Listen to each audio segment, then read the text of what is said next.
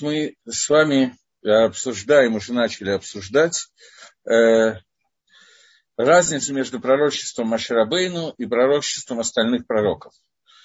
То, что мы успели сказать, насколько мне помнится, это то, что момент, то, что пророчество, которое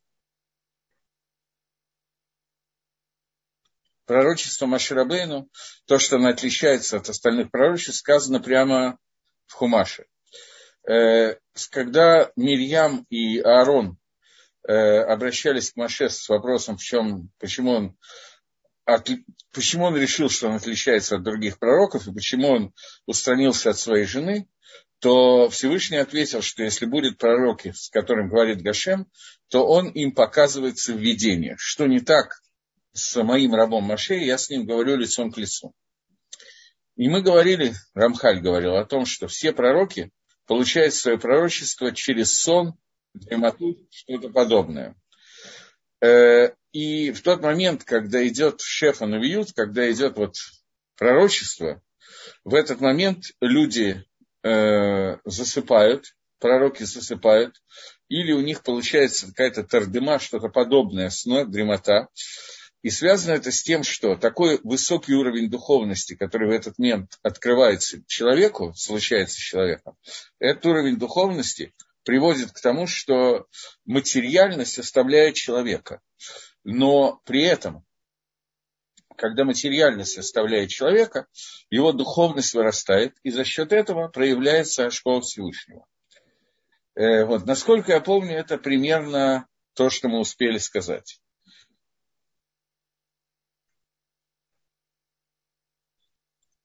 Мне приходится, пришел вопрос, неправильнее ли бы Маше было развести с Цепорой, если он не мог жить с ней до конца своей жизни.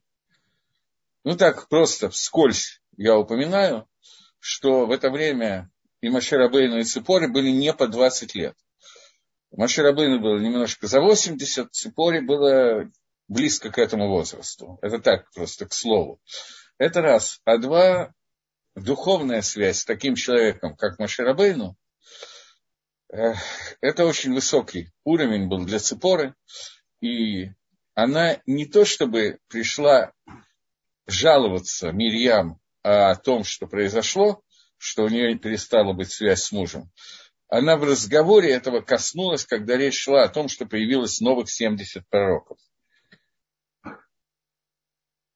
Немножко не по 20 лет, да, так не совсем. Вот, и Цепора просто э, подумала о том, что это связано со всеми пророками, и когда появил, появились 70 старейшин Израиля, которым было немножко не по 80 лет, поменьше, чем Маширабойну, то она просто вот коснулась этой темы. Это не было именно жалоба на Маширабейну. Принадлежит Цепоре 50% Тора Маширабейну. Я не очень могу ответить на этот вопрос. Э, я в процентном измерении трудно измерить, Потому что Тора Маширабейну – это вся Тора. Больше никакой Торы нету в этом мире. Вся Тора, которая есть у нас, это Тора Маширабейну. И это не измеряется процентами. Но, безусловно, схуд заслуги Тора Маширабейну, они у Ципори, она у Ципори, эта заслуга была сурова, скажем так. Она была очень серьезна. И ну, я не берусь измерять Тора процентами, короче говоря. Я понимаю, что где-то на каком-то уроке промелькнуло, что 50% Тора мужа принадлежит жене, принадлежит жене и так далее. Но это просто для красного словца, потому что невозможно иначе говорить. Имеется в виду, что муж и жена разделяют как бы свои функции в этом мире, и Тора мужа, и Тора жены, она соединена, они не разъединимы. Но определить это в процентном соотношении, безусловно, если кто-то и может, то это Кодыш Бургу, но я не думаю, что он этим занимается. Но для красоты, для простоты так принято говорить, вы правы. Дальше. Мы продолжим э, Рамхаля с того места, где мы остановились. Амнам, однако, э, Раятам Шельнавиим, то, то, что видят пророки, это не так, как видят друг друга люди друг перед другом. Но как человек, который видит через аспокларию. Я не знаю правильного перевода слова аспоклария. Его, наверное, нету. Это некая оптическая система, линза, призма, через которую можно видеть. Но это не тот, который видит... Есть разные, разные уровни аспакларии, разные уровни видения через вот эту оптику. За неимением других слов я буду использовать так. Что в нем образуется картина, но это видится, но это видение единственное, немного картин, не какая-то вот такая вот непонятная мутная карта, зарисовка, а это явная и видная картина. Там видны движения, которые просвечивают через эту призму видения пророка. И несмотря на то, что не видят э, вот ясным, четким именно тем видом, который видит человек, когда смотрит просто глазами, тем не менее, это видение, которое можно понять. Но не только это. А то, что не, то, не так, как они видят, тот, кто видит через капларию, через аспакларию, которая не мицвикцехет, не, не чистая, не, не помытая, не ясная, что невозможно видеть э, Беберур Гамур, стопроцентно ясное видение. Также невозможно видеть этот ковод славу Всевышнего, даже после того, как все эти цивилим, э, все эти рисунки, которые показаны пророку, он уясняет себя в ясном виде. Тем не менее, это невозможно увидеть все, что существует на самом деле. И несмотря на то, что то, что они видят на самом деле, это квот Всевышнего, это слава Творца, который показывается пророком.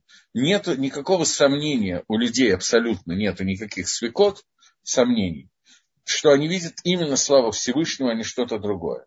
И тем не менее, есть много-много уровней и разниц между пророком и пророком.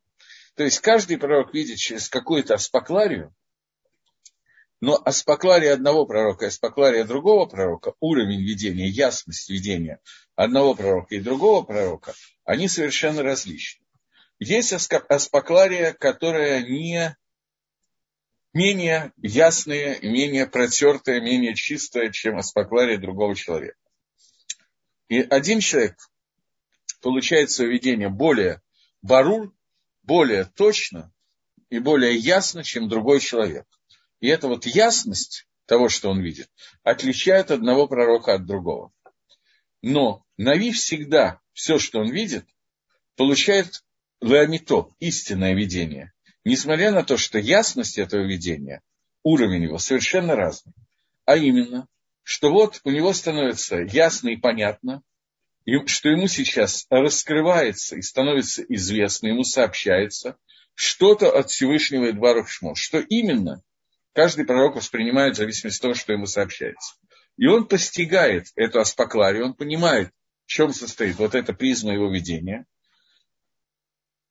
и в чем его, ее сот, в чем ее тайна, и постигает и воспринимает разумом то, что ему не шпа, то, что ему посылается со стороны Всевышнего, Баэмету Баберу, в истинности и в ясности. Как мы упоминали раньше. Однако, так же, как этот квот, кого Всевышнего, который ему становится известным, сообщается ему, он происходит поскольку, через какие-то циерим, какие-то рисунки, которые ему показаны, так и идиот, так знания, которые к нему приходят, они приходят через хидот омашалим, через какие-то примеры, которые даем, даются ему.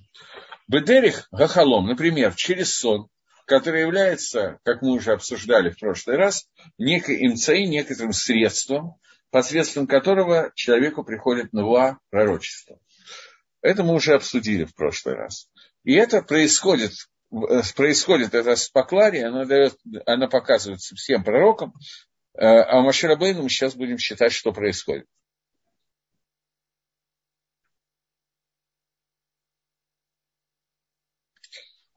Э, слышал от одного что в конце времен на землю зайдет Маше в роли Машеха, и именно поэтому он не вошел в землю Израиля, так как он духовно выше всего народа, будучи отделенный от всего народа, являясь над ним. Он проводник веры во Всевышнего, он при, приведет всю планету к вере в, кон, э, в конце времен. Ваше мнение? Я извиняюсь, что я начну с конца. Вопрос, ваше мнение, здесь э, неграмотный вопрос. У, у, у человека не может быть на это своего мнения. Он может только знать, что на эту тему говорили Хазаль, что на эту тему говорили мудрецы. Меня довольно часто просто спрашивают, меня немножко удивляют такие вопросы, что я от кого-то слышал, что Рамбан говорит так-то и так-то. А что думает думаете вы на эту тему? Если я знаю, что говорит на эту тему Рамбан, и я на эту тему думаю, то вам нужно выключать скайп. Для этого не скайп, а зум. Потому что учиться у человека, который думает что-то после того, как написано что-то у Рамбана, это абсурд. Потому что вся Тора, которая у нас есть, это то, что мы получили от наших мудрецов. Есть вопрос знания и анализа тех знаний, которые мы получили. Но не мнение на эту тему. То, что вы говорите, написано напрямую. То, что вам сказали и вы написали в вопросе, написано напрямую в Зохаре, только немножко иначе. Маше не придет на, в виде Машеха. Машех – это Машех. Будет Машех бен Йосеф, потом будет Машех бен Давид – и в этот момент мир придет к своему, как бы, к цели его творения, начнет приходить к цели его творения. В этот момент начнется раскрытие Творца. И только после этого Маширабейну оживет во время э, оживления из мертвых. И после этого Маше снова будет находиться в нашем мире. И очень многие гилуим, очень многие раскрытия, которые нужны во время Машеха, произойдут именно через Маширабейну. Поэтому тот, кто говорил какой-то урок, который вы слышали, говорил этот кусочек из Зогара, который есть в Вейхалот, э, Вейхалот Кварши Пикудим, и есть где-то, если я правильно помню, в книге, э, в Паршат Бо в Зогаре, если я правильно помню, где действительно указано, что Маширабейну после оживления из мертвых должен появиться Маше, потому что вся Тора, которая у нас есть, а Тора это и есть раскрытие Творца, так или иначе происходит через Маширабейну, и уже после прихода Машеха самый верх раскрытия Творца будет снова через Маширабейну. Вот, и это то, что, то, что я как бы могу ответить на ваш вопрос. И это правильно, очень красиво сказано. Он проводник веры во Всевышнего и приведет всю планету в вере в него в конце времен. Это написано, в общем, ну, естественно, не на русском и даже не на иврите, а на армейском, но написано прямым текстом. Так что это абсолютно верно. Уровень знаний Торы всегда будет связан с Маширабейном. И поэтому Маширабейну должен еще раз раскрыть этот уровень в конце времен, но это не Машиах, это другая часть. Авраам тоже общался непосредственно со Всевышним, и уровень был не таким, как у Маше. Правильно, Авраам общался со Всевышним, но уровень Авраама не был таким, как уровень Маше. Причем это очень интересно, раз вы это затронули, то есть такой комментарий Равдыскина. Равдыскин был одним из э, рабов, э, раб Раши Рушалаем, рабом Иерушалайма до того, как возникло государство Израиль. То есть, наверное, это было в начале 40-х, может быть, 30-е годы. Я не знаю точно, в какие годы он был рабом Иерушалайма, но где-то вот в, в районе 40-х годов. И когда он был Раф Раши Иерушалаем, то есть это не было государственный Раф, но он был Раф Иерушалаем от Бадаца, э, от Бездина, который там был. Вот, это был такой очень незаурядный большой Талмит Хохам. И он э, задал вопрос, который нам, на первый взгляд, покажется странным вопросом, но если его подумать, то мы поймем смысл этого вопроса. Он задал вопрос, почему Тора так хвалит Авраама за то, что Авраам пошел приносить жертву Исхака. Он говорит, что Авраам был такого уровня невероятного, близости веры во Всевышнего, страха перед Творцом, что он не мог не выполнить прямое распоряжение Всевышнего. Если Всевышнему говорит, пойди и принеси в жертву Исхака, то Авраам просто не мог этого не сделать, у него не было выхода. Здесь не нужно говорить о его таком серьезном испытании. Понятно, что это было тяжело, все это понятно. Но и он объясняет, что на самом деле все пророчества наших працев, Авраама, Искака и Якова, пророчества, написанные в Торе, которые мы с вами читаем, это не было, мы читаем, если можно так сказать, неверно. Что я имею в виду? Что не в таком виде, в котором они записаны в Торе, они были даны Аврааму, Исхаку Якову. Мы не знаем, как они были даны этим людям. Мы видим эти пророчества так, как они были даны в пересказе Маширабейну в Торе. То есть Маширабейну на горе Синай, он получил от Всевышнего пересказ этих пророчеств в совершенно открытом, четком виде. Авраам же их получил через какие-то картины, картины, которые он мог понять одним способом, мог другим способом. И пророку всегда дается видение через вот ту аспакларию, о которой мы говорим, Таким образом, что понять можно по-разному. И задача пророка – понять и расшифровать то, что есть на самом деле, а не то, как ему хочется подделать и подгадать это пророчество.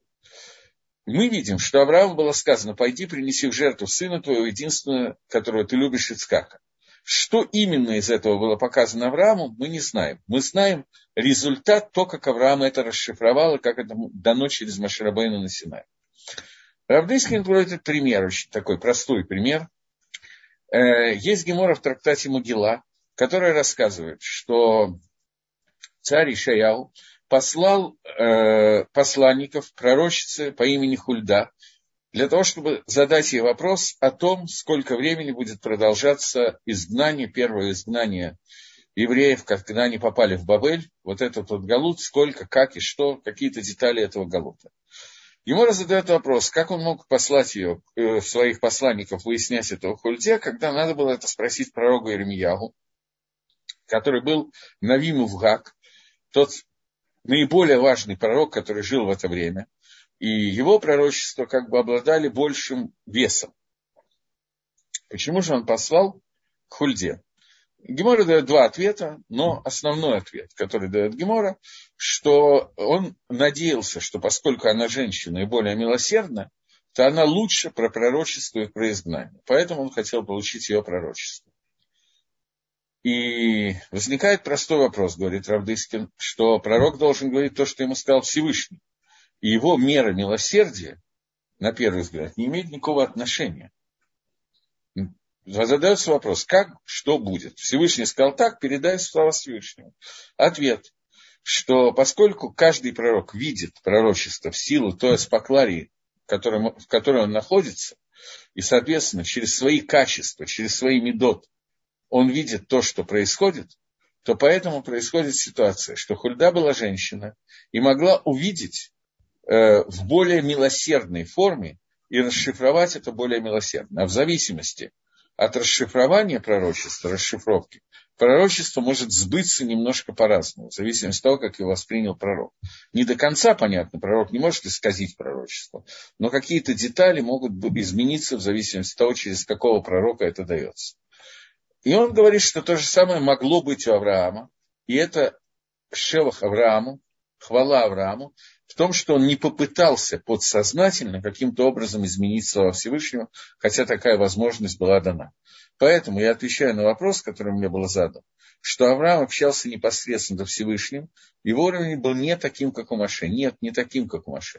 А то, что мы видим, то, как опис, описано общение Авраама и, Всевышнего, это то, что описано то, как это получил машина Синая, описание этого общения.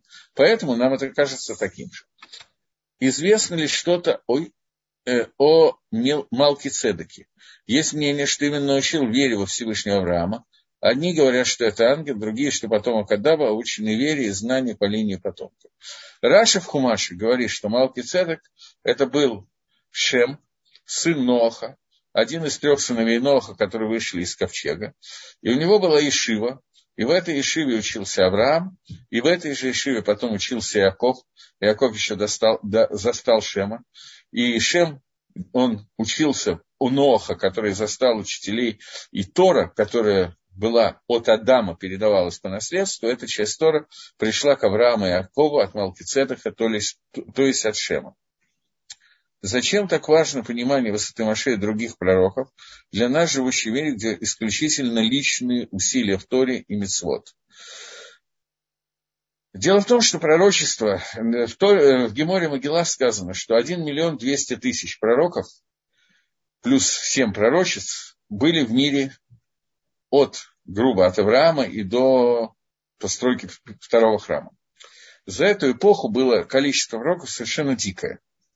При этом до нас дошло только 24 пророка и определенное количество их пророчеств. Остальные пророчества до нас не дошли. И все пророчества, которые дошли до нас, они дошли, потому что они имеют к нам отношение, и где-то из этих пророчеств выскакивает что-то, что имеет отношение на все времена. И поскольку Тора базируется, безусловно, на 90% больше на пророчествах Маширабейну, то есть вся устная Тора базируется на письменной Торе, Тора Маше, но при этом, несмотря на то, что это так, несмотря на это, пророки раскрывают нам многие вещи, в частности, только через пророков можем достигнуть определенных накудот веры. Очень часто задается вопрос по поводу того, что какие-то глубокие вещи, которые мы изучаем, связанные с э, познанием Всевышнего, зачем они в принципе нужны, недостаточно ли просто знать, что есть Гашем, он сказал делать то-то и то-то, и вполне этого достаточно. Ответ на этот вопрос этого недостаточно. Почему? Потому что есть понятие эмуна, понятие веры. И в ней, я, может быть, об этом уже говорил, это одна из э, вещей, которые я часто затрагиваю, но тогда извините, если вы помните. И одна из вещей, связанных с эмуна, она очень сильно перепуталась из-за переводов, которые даются, и из-за того, что мы очень сильно удалены от пророчества, да и на самом деле от иммуны тоже, от веры тоже. И поэтому нам некоторые вещи очень тяжело постигнуть. Многие люди говорят, в том числе в еврейском мире, я не говорю про нееврейский мир, христианский и так далее, когда говорят, что самое главное – это иммуна пшута, простая, слепая вера, и больше ничего не нужно. Это на хорошем английском языке Эбретов Сивил Кэббл, в переводе на русский, бред всего и кобылу. Потому что иммуна как таковая, вера как таковая, эта вещь базируется на понятии знаний. То есть человек должен знать максимум того, что он может познать о Всевышнем, и после того, как его знание поднимается на очень высокий уровень, оно где-то на каком-то уровне достигает границ, где дальше знания не может быть. Потому что знание Творца и знание человека – это, как говорят на Дерибасовской в Одессе, две большие разницы. Поскольку мы не можем постигнуть того, что постигает Творец, ну, даже, даже в самых общих чертах. Но при этом мы можем постигнуть очень многое на уровне человеческого дата, знания. Знание, медат, качество дат, это переводится как хибур, соединение мы можем соединиться во многих вещах на очень высоком уровне со знанием Всевышнего. После этого останется небольшая бесконечность для того, что знает Творец, безусловно. Но при этом мы можем познать очень много. После того, как мы что-то знаем, я подчеркиваю, не верим, а знаем, мы можем, я не знаю другого слова, я уже думал, как это лучше излагать, но у меня ни разу не получилось. Мы можем экстраполировать наши знания на тот уровень, где наши знания кончаются и начинается знание Всевышнего. То есть то, что выходит за уровень наших знаний, после того, как мы познали на каком-то там третьем этаже, мы можем экстраполировать дальше и понимать какие-то вещи, которые невозможно измерить и невозможно объяснить на человеческом уровне. И вот здесь начинается иммуна. Но иммуна, вера, она должна базироваться на знаниях Торы, знаниях Творца, которые нам дал и раскрыл Всевышний, которые нам раскрыли пророки, которые нам раскрыл Маширабейну, которые нам раскрыли мудрецы Торы в Талмуде и так далее. Только после того, как мы экстраполируем полученные знания и знаем какую-то часть, только после этого начинается вера. В тот момент, когда я не знаю ничего и начинаю верить, то, как вы, наверное, не один раз сталкивались с этим, если мы подумаем, то мы увидим, что мы с этим сталкивались регулярно, то получается какая-то слепая вера в абсолютную чушь. Вместо того, чтобы понимать, что такое Творец, и дальше верить в какие-то вещи, которые я не могу познать, но мне они даны, тем не менее, я их узнаю, я начинаю верить в шизофренический бред. Э, дальше. Пророчество Белама было из нечистого источника, но оно было истинным. Как такое может быть? Или Беламу пророчество Всевышний сказал, но тогда нет разницы, какой источник оно произошло. Разница есть. Мы уже обсуждали, что пророчество со стороны тумы, со стороны нечистоты может быть сообщить, может быть, какие-то истинные вещи, которые произойдут. Э, и несмотря на то, что оно было достигнуто со стороны нечистоты, оно может быть правильным. В каком плане правильным? Он предскажет то, что происходит. И это предсказание, не пророчество, а именно как предсказание, будет абсолютно верное предсказание. Но разница очень большая разница, как бы совершенно разные вещи просто происходят. Одно дело с объединения Двикут Башем, объединение со Всевышним, которое происходит, когда человек пророчествует, это главная часть пророчества, объединение со Всевышним. Другая часть, когда нет объединения с Творцом, а есть, наоборот, объединение с силами Тумы. И несмотря на то, что какая-то информация Тумой была дана верная, но тем не менее Викута с Гашемом не было. Но здесь есть еще одна накуда. Пророчество Билама, которое мы с вами читаем в Торе, в Хумаше, это пророчество, которое было записано, дано Маширабейну. Когда Маширабейну Всевышний сообщил, что это и то-то, и то-то я сообщал Биламу. Как все остальные пророчества, которые сказаны в Торе, в Хумаше, эти пророчества даны Всевышним Маширабейну. Нам пересказано то, что, Всевышний хотел сообщить Биламу. Зачем так часто и постоянно говорится о видящей Маше, почему мало упоминается его усилиях для приобретения Тора? Ну, я не могу ответить на этот вопрос. Почему Тора сочла нужным сообщить это, а не то, я, вы понимаете, не могу сказать. Э, вот, но Мидрашим есть о усилиях Маше для этого приобретения, есть Мидрашим. Маме Маширабейну природа было 130 лет. Да, Юхевит, маме Маше, было 130 лет в природах.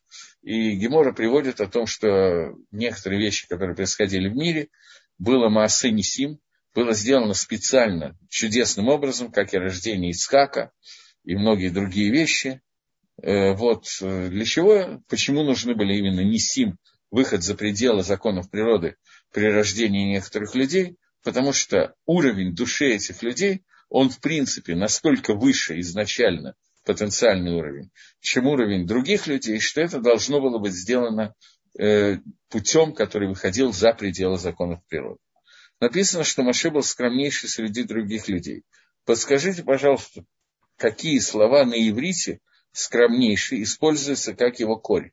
Значение, кому еще это слово применяется в Торе, в чем проявлялась скромность Маше, если он встревал в споры на чужой земле убил египтянина, сразу не стал исполнять повеление Всевышнего водить народ из Египта.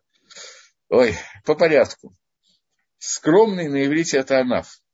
Сказано в Хумаше, что Маше Анаф Миколетом.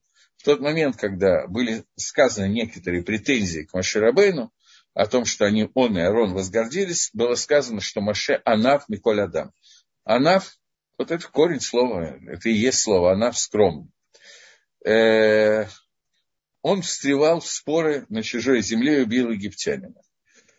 Скромность не является противоречием с тем, что надо исполнять законы и возлюбить ближнего, как самого себя, и что надо было спасать жизнь человека, египтянин, который изнасиловал жену еврея, и когда еврей в это время пришел домой и увидел это, египтянин решил убить еврейского раба, когда он только что попользовался его женой.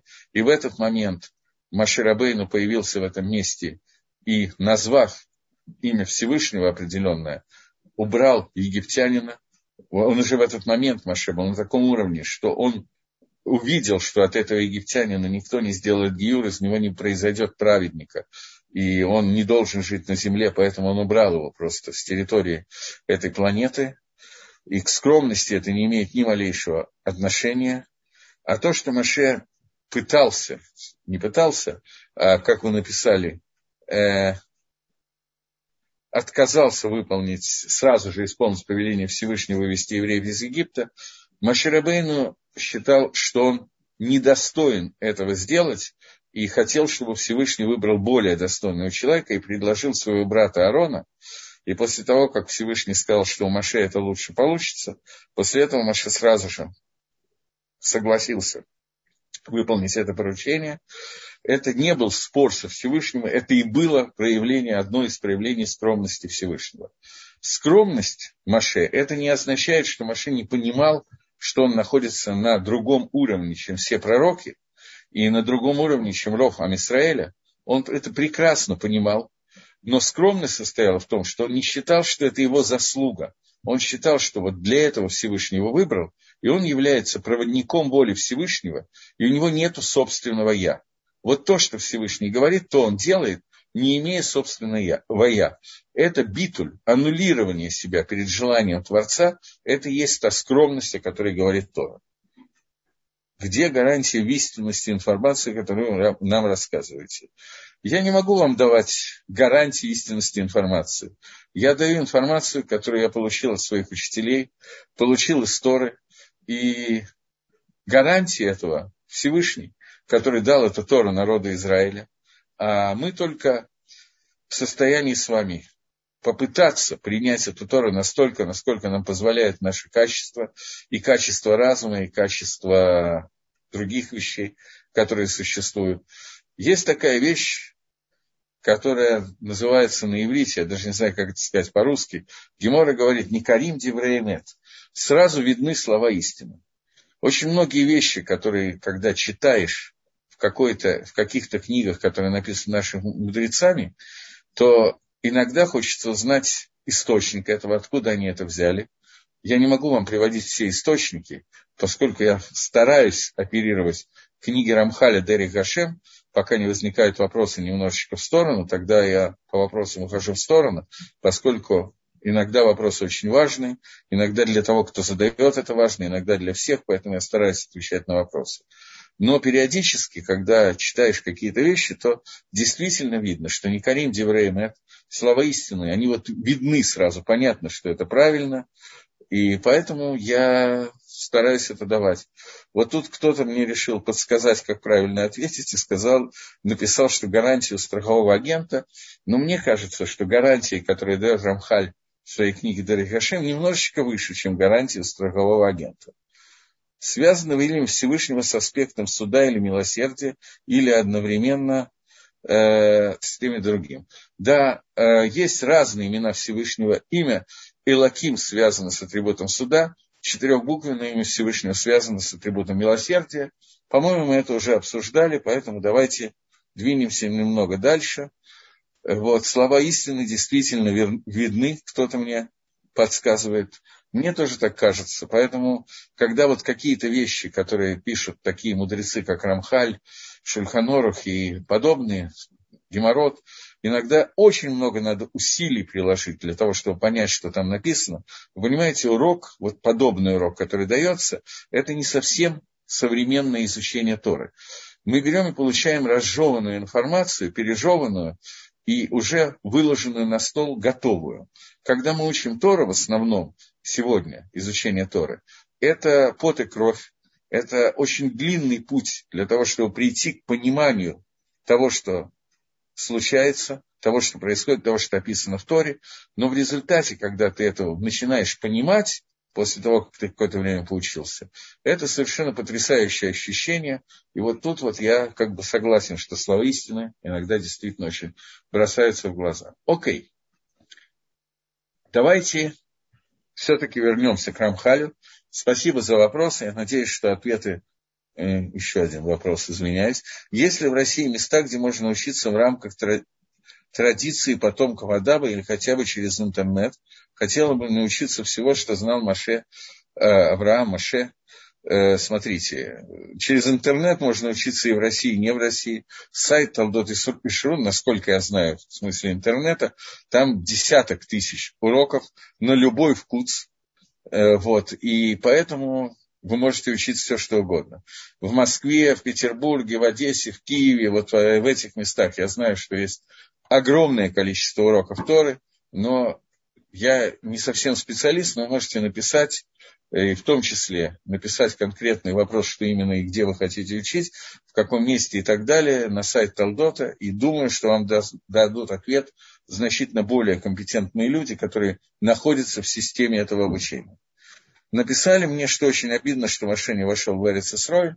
Если бы Маше вошел в Эрицесроль, то не было бы очень многого из того, что произошло.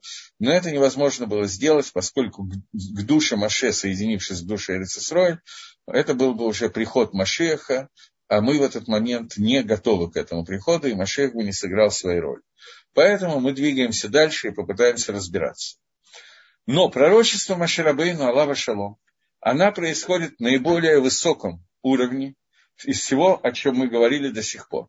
Во-первых, не было нужно выйти, Маширабейна не должен был выходить из своих ощущений, из своих чувств, не должен был видеть это во сне совсем. Но его нового, его пророчество, приходи, оно находилось, он находился в состоянии пророчества постоянно, все сто процентов времени. И это то, что сказано. Дальше идет цитата из Кумаша. «Уста к устам я буду говорить с ним». Всевышний говорит, что в отличие от остальных пророков, с Маширабейну я говорю лицом к лицу, устами к устам. И вот, раскрывается ему иньян, суть того, как человек видится, видит через одну аспакларию, не через систему э, линз и, и призм, а он видел через, как бы через прозрачное стекло, которое полностью пропускало то, что нужно. И также знания ему приходили в виде знаний, в виде четких э, вещей, посредством, а не посредством примеров и каких-то загадок, которые пророку нужно было немножко расшифровывать. И это то, что сказано. Умаре лоба хидот. Не в видении и не в хидот, не в загадках, не в каких-то видениях, а четкая, ясная информация. Однако, также ему открывался кого-то Всевышнего, слава Творца, в соответствии с тем, как можно было ему принять. Понятно, что даже у такого человека, как Машерабейну, через которого дана вся Тора, даже у него есть некий разрыв по отношению ко Всевышнему, и возможность принять, она ограничена. Но, тем не менее, ему давалось все, что он может принять.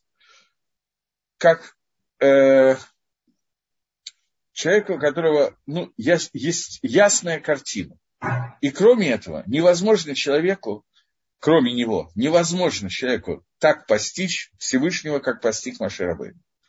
Но это было таким образом, таким путем, что как минимум минимальное понимание – это циюр, рисунок, который постигается целиком в ясной форме. Не какой-то, ну, я не знаю, на примере, рисунок абстракциониста, а очень ясная, четкая картина, о которой идет речь. Как человек, который видит через аспакларию, через стекло, которая полностью очищена, и она показывает так, что нет ничего, что задерживает то, что ему показывают. И об этом сказано. Тмунат Гашем Ебит. Что он видел ту тмуну, ту картину, которую ему показывал Гашем. Потому что этот циюр, эта картина, она тмуна, она как фотография, она очень ясна. И она показывается ему ефе-ефе, в полном совершенстве, полной гармонии. Что не так со всеми остальными пророками? Что даже тот циюр, даже то, что им показывают, невозможно им, пророкам, полностью его увидеть и полностью его осознать, даже то, что им показывают.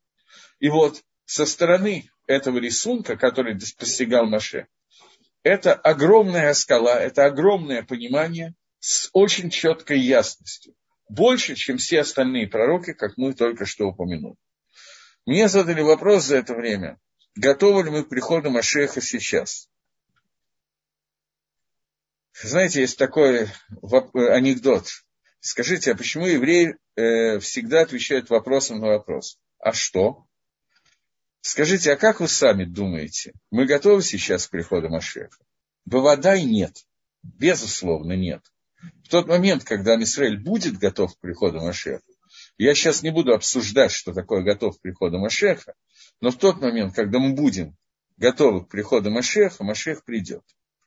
Сейчас мы готовы к приходу Машеха, очень относительно. Мы в частной молитве просим Всевышнего о милости. Можем ли мы просить также о мере суда, если видны преступные действия? Например, когда людей преследуют за веру во Всевышнего. Можем и просим.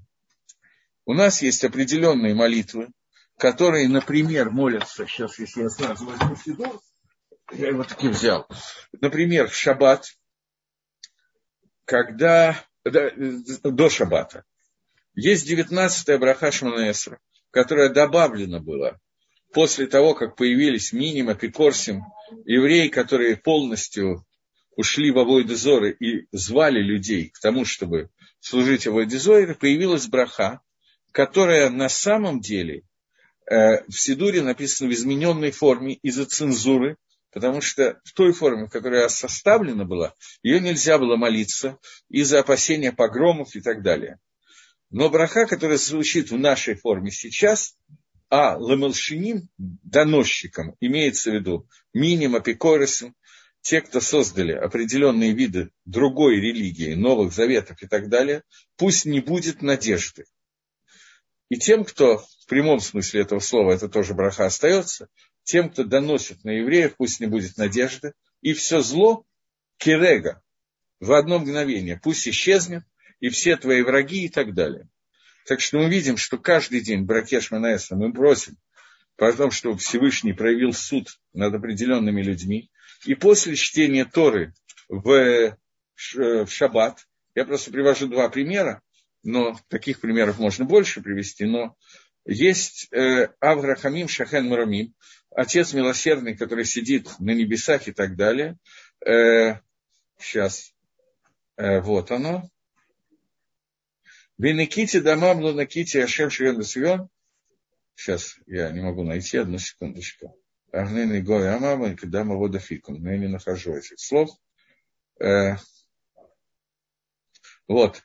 Э, Воинком на комат дама водав и отомсти кровью за кровь твоих рабов, которая была, была пролита, как сказано в Торе Маше, человека Всевышнего, Гарнину Гоим Амой, вот те народы, которые угнетали твой народ, кидам авадав и кум, как кровь твоих рабов станет, в инаком ешив ласарам, и местью ответь их угнетателям, вы кипер адматамо, и искупи землю твоего народа. То есть мы видим, что я привел две молитвы которые упомянуты в Сидуре, но я не помню сейчас, есть ли еще, просто, честно говоря, не помню. Но как минимум две, которые я сейчас вам показал. Так что, безусловно, мы можем просить эти вещи и просим регулярно. Но единственное, что э, такая вот, такой просьба, совет одновременно. Не надо превращать свою молитву в молитву о том, чтобы у соседа умерла корова. Надо, в общем-то, понимать, что главная часть молитвы – это милосердие, при определенных условиях какой-то момент, там, где это указано в Хазале, это нужно просить. Но эта браха, Аллахмалшиним, она не была изначально в Нусахе молитвы Шманаэсра, она была добавлена после определенных событий. Личные просьбы вообще в молитву надо очень аккуратно добавлять, тем более просьбы о месте или подобных вещах. Поэтому профильтруйте это сами и решите. Лично э, не надо так вот на это делать упор. Если мы не знаем, что просить, просить себе, как мы можем советовать Всевышнему, как общаться с нашими врагами. Это примерно то, что я только, то, что, только что сказал. Что нам надо очень аккуратно быть в своих молитвах. Потому что, ну, в общем-то, все уже сказано. Э, что касается, что мы не знаем, что просить себе, тем не менее мы делаем какие-то общие фразы, общие просьбы, которые относятся по отношению к нам. Например, просьба здоровья, просьба парносы, пропитания, просьба, чтобы был удачный год и так далее. При этом мы знаем, что Всевышний лучше нас, явно лучше нас знает, что нам нужно, поэтому, тем не менее, Всевышний хочет, чтобы мы обращались к Нему с молитвой, но икор, главная часть молитвы, это соединение Всевышних со всеми мирами, и молитва – это часть вот соединения с Творцом, и это должна быть основная часть молитвы. Это очень много вопросов, я не успеваю читать. В смысле, э, читать Дери Хашем. Ну ладно. Авраам был верен словам Всевышнего, и это вменилось ему в праведность. Иаков спорил с Богом, и он не покарал его. В каких отношениях хочет Всевышний веры, даже там, где нет понимания его смысла, или можно быть не согласным и молиться в разумении. Э, я не знаю, что значит Иаков спорил с Богом, о чем идет речь, что вы имеете в виду. Э, значит, Всевышний Безусловно, Всевышний основное желание Творца от нас, что мы присоединились к путям Творца, познали их и выполнили то, для чего мы находимся в этом мире, что изложено в разных разделах Торы, о чем мы в общем сейчас считаем, чтобы узнать, что именно хочет от нас Рашем постепенно. И это то, что требуется не согласным со Всевышним быть немножечко, ну, мне кажется, неразумно, мягко говоря. Поэтому нам надо быть согласны Всевышним. Молиться о понимании, безусловно, нам нужно. Это одна из брахот, который входит в молитву Шманесра. Атаханен ла адамда, ты даешь человеку, милосердно даешь человеку знания, потому что все знания исходят от Всевышнего. И это то, что нам надо попытаться сделать. не спорить с Гашемом, не сражаться с ним, э, а именно попытаться просить понимания. Иов, который мне пишет, говорил о непонимании, он именно и пытался познать, что хочет Всевышний в этом мире, ответить на вопрос, как может праведнику, которому плохо, и получил ответ на этот вопрос. Вопрос, что именно Всевышний ему ответил, это очень непростой ответ, есть много мнений на эту тему, и все они очень трудно воспринимаемы. Но, тем не менее, наша задача именно и состоит в том, чтобы попытаться достигнуть понимания замысла Творца, которое достигается через изучение Торы и соблюдение заповедей. Поскольку понимание и обучение происходит через действие. На Асева Нишма сделаем и услышим. Всевышняя личность, ого, он проявляется на земле как ангел в образе человека по своему желанию, или это делает только ангел.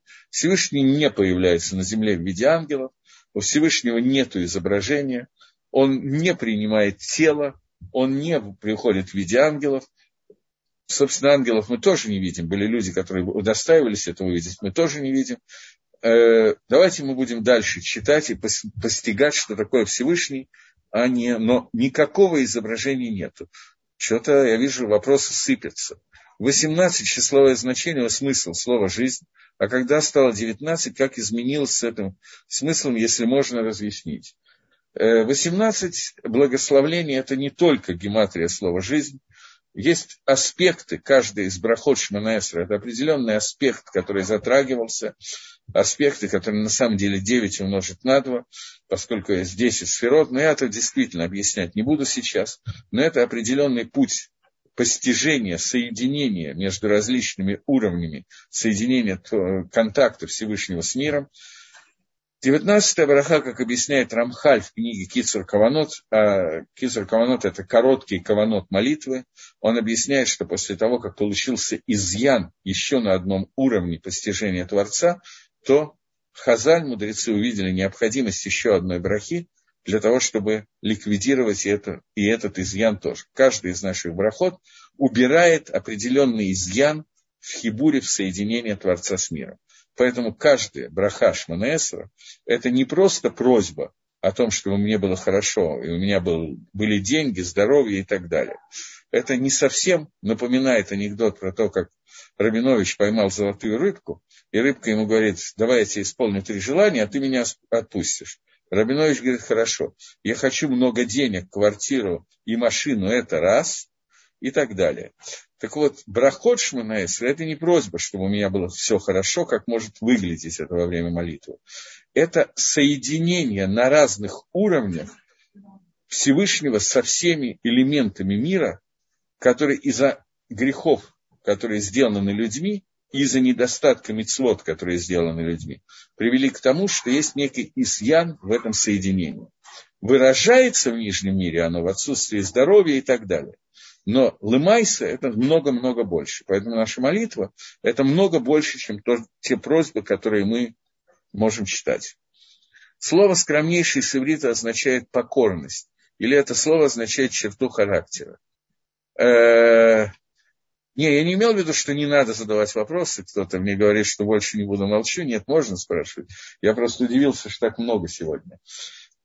Нет, слово скромность, она в том виде, в котором она относится к Маширабейну, это означает понятие битуля, понятие аннулирования своего «я» по отношению к желанию Творца. Я становлюсь проводником желания Всевышнего и все свои желания аннулирую. Я хочу только того, что хочет Всевышний. Это скромность, э, которая, понятие скромность, которое было сказано о Маширабей. Окей. У нас есть еще минут 5-6. Попробуем. Ой, нет. Не попробуем. Слышал урок и понимал в силу возможностей. Мы сейчас мы прилепляемся к вашей Торе, извините.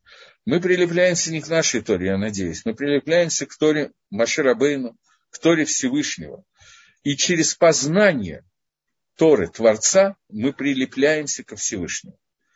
Это не главное в изучении Торы, но это один из очень важных элементов соединения с Творцом, который происходит через каждую мецву и через изучение Торы в частности. Поэтому, да, урок, который я зачитываю кусочки из Рамхали в силу наших возможностей, мы пытаемся коллективно понять эти кусочки через ваши вопросы и так далее, мы соединяемся с Творцом, и это то, для чего мы существуем в этом мире. Это есть задача существования еврея в Аламазе, в этом мире. В общем, на самом деле не всегда только еврея, но это то, чем мы занимаемся. Спасибо за вопрос. Еще одна разница существует между остальными пророками и пророком Маше, пророком Маше. Остальные пророки, у них было, не было возможности пророчествовать каждое время, когда им хотелось. Но только во время, когда Всевышний Творец Барах Шмо, он хотел, чтобы они пророчествовали. Взял и раскрывал им какую-то вещь. Тогда а Машреш Шифо, Алейхам Митнавим, слегка я на иврит перешел. Тогда он на них делал свое гашпо, делал свое влияние, и они начинали пророчествовать. Но Маширабейну, Аллаха Шалом, но Маширабейну, пусть будет мир на нем, он, его, его пророчество зависело не только от желания Всевышнего, но в любое мгновение, когда он хотел, он мог получить пророчество. И у него была возможность соединиться с Творцом и продолжить вот этот вот гилуй, вот это вот раскрытие, которое нужно для пророчества. И еще, остальные пророки не постигали, а только какие-то частности, какие-то детали. И не было у них возможности, а только вот в эти частности войти. Те, которые Адон Барагу, господин мира Всевышний, Барагу, благословен хотел им раскрыть в это время. Но Маширабейну, он удостоился, чтобы ему раскрывали все седры Брия, все седры, все порядки всего создания. Ему было раскрыто абсолютно все, кроме одного вопроса. И у него была возможность лахкор исследовать все и искать во всем. И переданы были его в руки все ключи, которые не, переданы, не были переданы в руки ни одного человека никогда. И это то, что сказано в посуке. Беколь байти на Амангу. Во всем доме он на Аман. Он верит во всем, во всем моем доме, я ему доверяю, говорит Всевышний.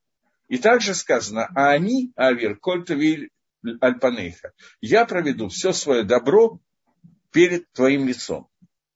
И это уровень Маше, которым он отличается, еще одна накуда, которым он отличается. Еще один вопрос. Как можно соотнести, ой, два, как можно соотнести факт идолопоклонничества священнослужителей времен падения второго храма с их знанием о всемогущем Всевышнем? Они пытались получить силу со стороны Тумы. Нет, сейчас, секундочку. Дальше не вопрос, а реплика. Поэтому вопрос у нас один. Но очень неплохой вопрос. Во-первых, здесь есть одна небольшая ошибка в вопросе. Во время второго храма практически не было идолопоклонничества. Идолопоклонничество, которое вы имеете в виду, это времена падения первого храма, когда было пророчество и были феноменальные знания о всемогущем. Я приведу, даже я не знаю, приведу ли я этот пример, наверное, надо привести пример. Ирмияу Ганави, который, э, как бы его специальность, узкая специализация, была предупреждать о падении, о том, что будет разрушен храм, и призывать евреев не служить о воде заре. Уже после того, как был разрушен первый храм, Иеремьяу Ганави обращается к евреям, вы же видите, что произошло. Прекратите поклоняться идолам. И получает в ответ, что храм разрушен но я немножко в утрированной форме это говорю, храм разрушен из-за тебя, Ирмияу, из-за твоих призывов, потому что пока мы приносили жертвы определенным идолам, храм стоял. Когда мы послушали тебя и ослабили свое служение идолам, храм был разрушен. Ам Исраиль говорит Иремьягу, что у них был очень высокий уровень познания того, о чем мы сейчас говорим, только на, на совершенно другом уровне. Они видели систему воздействия Всевышнего на мир – через определенных ангелов, крувим и так далее. И они умели обращаться и воздействовать на этих ангелов. И они считали, что недостойно Всевышнего заниматься какими-то мелочами этого мира. И Всевышний находится выше всего этого. И он оставил мир на попечение посредников. И главное в службе Всевышнего – это воздействие, поклонение и служба этим посредникам. Поэтому они пришли к совершенно с нашей стороны бредовой идее, поскольку мы не находимся на их уровне, у нас нет и Ецеровой дозора и так далее. Они пришли к идее того, что поклоняясь вот этим вот идолам, это не деревяшки, это может быть какая-то звезда, солнце, какое-то воздействие Творца на этот мир, соединяясь с силой воздействия Творца на мир без соединения с Творцом, мы делаем то, что угодно Всевышнему. Из-за этого так сильно возникло поклонение идолам. Нам это очень трудно понять, поскольку у нас нет той Ецергоры, которая была у них. Поэтому, несмотря на пророчество, я, может быть, скорее именно из-за пророчества, именно из-за такого высокого раскрытия Всевышнего, происходили эти вещи.